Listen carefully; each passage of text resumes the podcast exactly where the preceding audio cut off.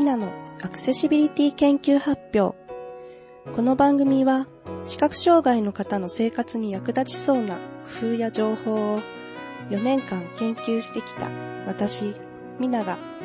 少しずつ出始めていると感じている成果についてお話しします。今日の BGM は音羽桜さんの CD Tear with Smile から3曲目のいつの日かです。今日のテーマは QR コードです。QR コードは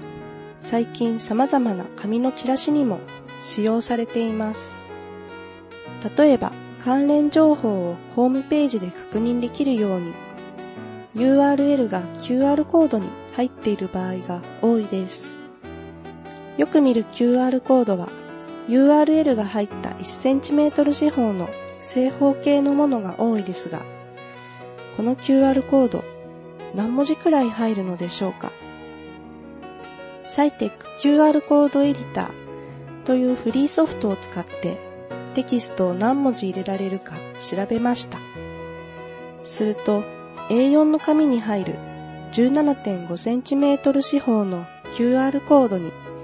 1000文字入れることができました。これを利用すれば、例えばメールアドレスを持っていない視覚障害の方に QR コードが印刷された紙を渡すことで文字情報を伝えることができます。QR コードが印刷された紙は望ましくはスキャナで読み取り画像として保存し同じ QR コードエディターで開くと文字に変換されます。ただし同時に2つの QR コードが含まれていた場合はどちらか1つしか変換されないので注意が必要です。2つ以上の QR コードが含まれている場合に全部変換できるソフトは探してみましたがまだ見つけられていません。ご存知の方はぜひ教えてください。QR コードですがパソコンを使わなくてもアイコニットなどの iPhone アプリを使い QR コードの写真を撮って文字に変換できます。QR コードのメリットは何といってもその正確さです。OCR は文字の形から近い文字を割り当て、順番もレイアウトからの推測になりますが、QR コードの場合は文字が順番にコードに割り当てられていて、正確に文字に変換されます。なお QR コードには3つの角に目印の黒い四角形が付けられていて、上下左右どんな向きでスキャンしたり写真を撮ったりしても、上下が正確に判定され、1位のコードとして処理されます。視覚障害の方同士でも、請願の方から視覚障害の方への場合でも、